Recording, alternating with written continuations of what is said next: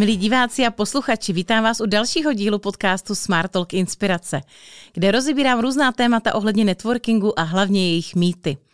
A dnešním mýtem je networking není pro mě. Otázkou je, jestli tohle je mýtus nebo pravda. Ono to pro někoho platit může. Ale já si myslím, že je to čistě o nepochopení networkingu.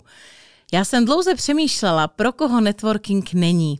A už jsme se bavili v jiných dílech, že jestli to je pro všechny obory.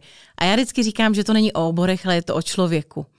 Pokud máte rádi lidi, pokud vnímáte to, že nevíte všechno a chcete se radit, pokud si nemyslíte, že jste ti, co znají všechny kontakty v Česku nebo na světě, pak je to pro vás. Takže já bych řekla, že pro koho to není, tak pouze pro člověka, který se nechce s nikým výdat. Nechce chodit na schůzky, nechce se seznamovat, nechce se inspirovat, má pocit, že už všechno ví, všechno zná a od nikoho si nepotřebuje nechat poradit, ale dokonce Může být někdo i takový třeba uzavřený, ale přesto vnímá, že potřebuje na něco ověřený kontakt. I pro toho by to bylo že by cíleně chtěl být třeba v komunitě podnikatelů a jenom využívat to pro sebe dodavatelsky. Ne každý tam potřebuje hledat klienty nebo partnery do spolupráce nebo zaměstnance, protože tohle jsou všechno důvody networkingu. Není to pro ty, co se nechtějí prezentovat. Ale který podnikatel má problém s tím se prezentovat? Možná, že to by se mělo začít řešit. Protože každý, kdo podniká, ať má jste nebo máte malou firmu nebo velkou firmu, tak každý den prodáváte sami sebe. Každý den prodáváte i tu firmu.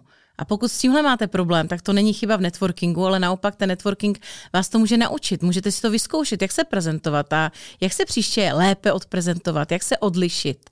Jak to říct tak, aby vás pochopili všichni. Jak to říct stručně a jasně. Jak to říct, aby to bylo poutavý. Jak to udělat, abyste zaujali.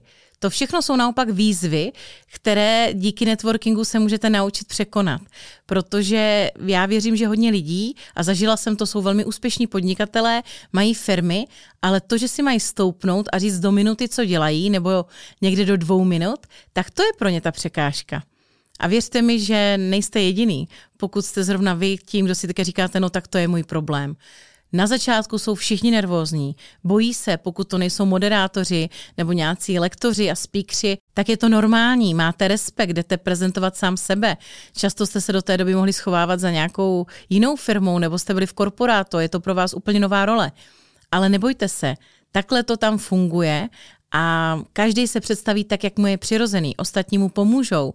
A nebo o toho jsou tam organizátoři akcí, kteří vás provedou, když máte okno, stalo se to. Někdo si stoupl, byl úplně potichu, nic se neděje.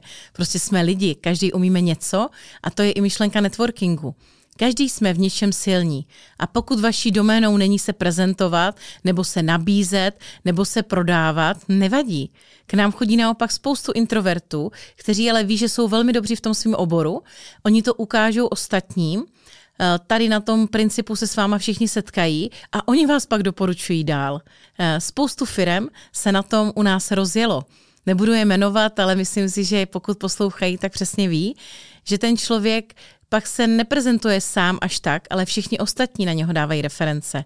Takže pokud networking pro někoho není, tak upřímně je to člověk, který musel být zhrzený těma vztahama, kontaktama, asi zažil spoustu selhání a upřímně velmi ráda mu ten názor a dneska mám už ty nástroje, jak mu můžu pomoct i tohle vyřešit.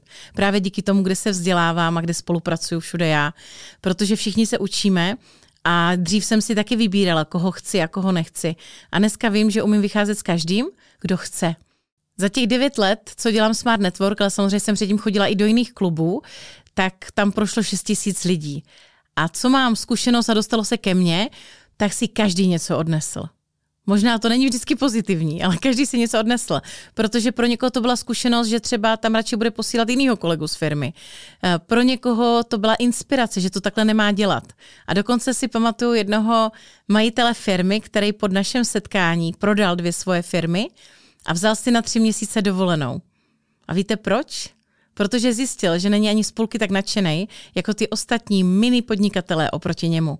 A jestli tohle jste si měli odnést za to tříhodinové setkání, tehdy za pár stovek, dneska možná za nějakou tisícovku, tak to pořád za to stálo.